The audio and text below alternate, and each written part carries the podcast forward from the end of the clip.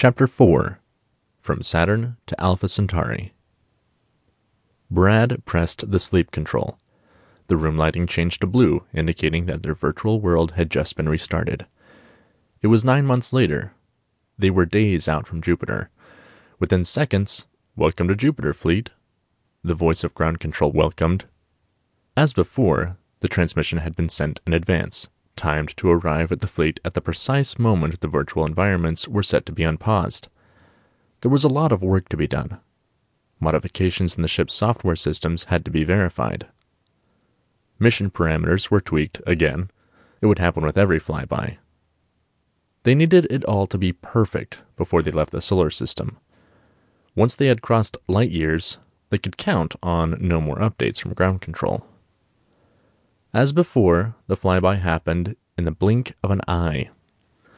They collected and transmitted back a vast amount of data about the giant gas planet and its moons. They passed very close to Jupiter, robbing its gravitational field of a minute amount of energy, propelling the ship faster and faster.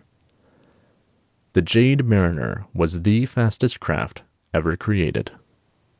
In several hours, the other two starships would pass Jupiter and claim the same speed record. The only difference between this flyby and Mars was that the after party was only of 12. The starships shared video greetings, the next best thing to being there. Each starship had three windows in the fishbowl lounge showing their party. Each window was from a different camera angle. Only Brad understood why the three Natsus cried with each other. Days passed. Soon, it was time for the next hyperspace jump, as they had started calling the sleep mode. Time jump had been a close second place in the half drunken naming contest. Time jump was more accurate, but hyperspace jump sounded more exciting and closer to what they personally felt they experienced. From the Starship Jade Mariner, we wish you all good night. We will be sleeping for the next eight months. When we awake, we will be approaching Saturn for our third gravity assist orbit. Brad pressed the sleep control. The room lighting changed to blue, indicating that their virtual world had just been restarted. It was eight months later. Welcome to Saturn, fleet, the voice of ground control welcomed. They had worked long hours straight for 13 days, ship time. Waking up three days early near Saturn gave them a long weekend they deserved, with a growing view of the most beautiful planet in the solar system. Brad started his day by reading email from family and friends. Then he sent off his replies. It would take just under an hour and a half for the radio waves that carried the emails to reach Earth. From experience, Brad could travel anywhere for one week. It didn't matter how terrible the city was, he could hold his breath for that long. By two weeks, he was ready to go home.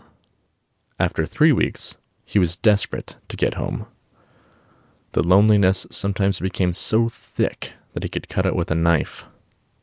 On week four, he was suicidal. By week five, he was numb completely numb.